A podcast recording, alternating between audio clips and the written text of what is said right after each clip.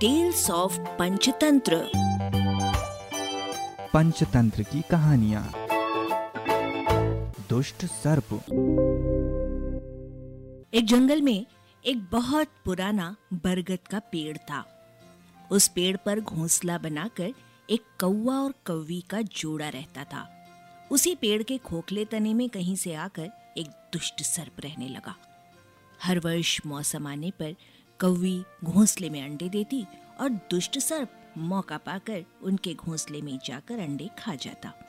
एक बार कौवा और कौवी जल्दी भोजन पाकर शीघ्र ही लौट आए तो उन्होंने उस दुष्ट सर्प को अपने घोंसले में रखे अंडों पर झपटते देखा। अंडे खाकर सर्प चला गया। कौवे ने कौवी को ढांढस बंधाया, प्रिय, हिम्मत रखो। अब हमें शत्रु का पता चल गया है, कुछ उपाय भी सोच लेंगे। कौवे ने काफ़ी सोचा, विचारा और पहले वाले घोंसले को छोड़कर उससे काफ़ी ऊपर टहनी पर घोंसला बनाया और कौवी से कहा, यहाँ हमारे अंडे सुरक्षित रहेंगे। हमारा घोंसला पेड़ की चोटी के किनारे के निकट है और ऊपर आसमान में चील मंडराती रहती है। चील सांप की बैरी है तो दुष्ट सर्प यहाँ तक आने का साहस नहीं कर पाएगा। कवि ने कौवे की बात मान ली। नए घोंसले में अंडे सुरक्षित रहे। और उनमें से बच्चे भी निकल आए। उधर सर्प उनका घोंसला खाली देखकर ये समझा कि उसके डर से कौवा कौवी शायद वहाँ से चले गए हैं। पर दुष्ट सर्प टोह लेता रहता था। उसने देखा कि कौवा कौवी उसी पेड़ से उड़ते हैं और लौटते भी वही हैं। तो उसे ये समझते देर नहीं लगी कि उन्होंने नया घोंसला उसी पेड़ पर ऊपर बना रखा है। एक दिन सर्प खोह से निकला और उसने कौओं का नया घोंसला खोज लिया। घोंसले में कौआ दंपति के तीन नवजात शिशु थे। दुष्ट सर्प उन्हें एक एक करके घपा घप निकल गया और अपनी खोह में लौटकर डकारें लेने लगा।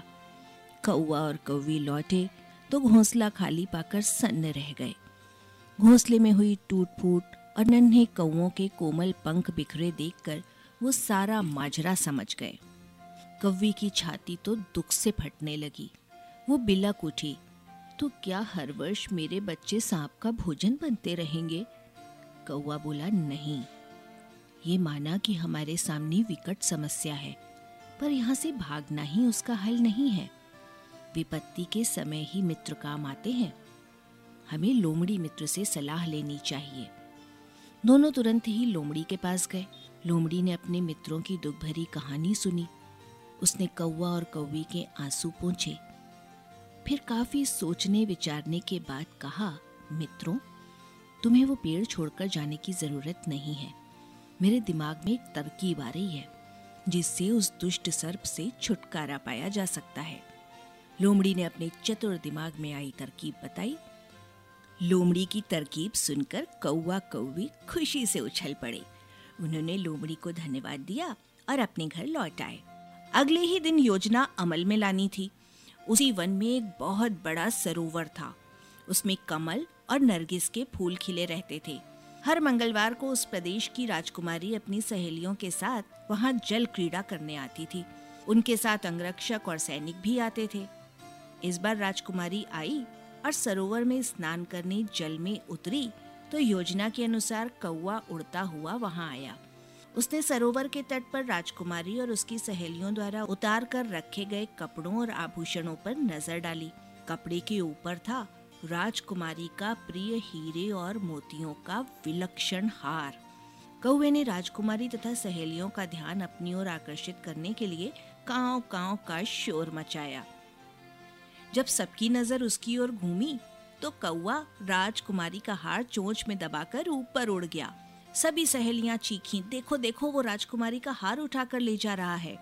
सैनिक ने ऊपर देखा तो सचमुच एक कौआ हार लेकर धीरे धीरे उड़ता चला जा रहा था। सैनिक उसी दिशा में दौड़ने लगे। कौआ सैनिकों को अपने पीछे लगाकर धीरे धीरे उड़ता हुआ उसी पेड़ की ओर ले आया। जब सैनिक कुछ ही दूर रह गए तो कौवे ने राजकुमारी का हार इस प्रकार गिराया कि वो सांप वाली खोह के भीतर जा गिरा। सैनिक दौड़कर खोह के पास पहुँचे। उनके सरदार ने खो के भीतर झांका। उसने वहाँ हार और उसके पास ही एक काले सर्प को कुंडली मारे देखा। वो चिल्लाया, पीछे हटो, अंदर एक नाग है।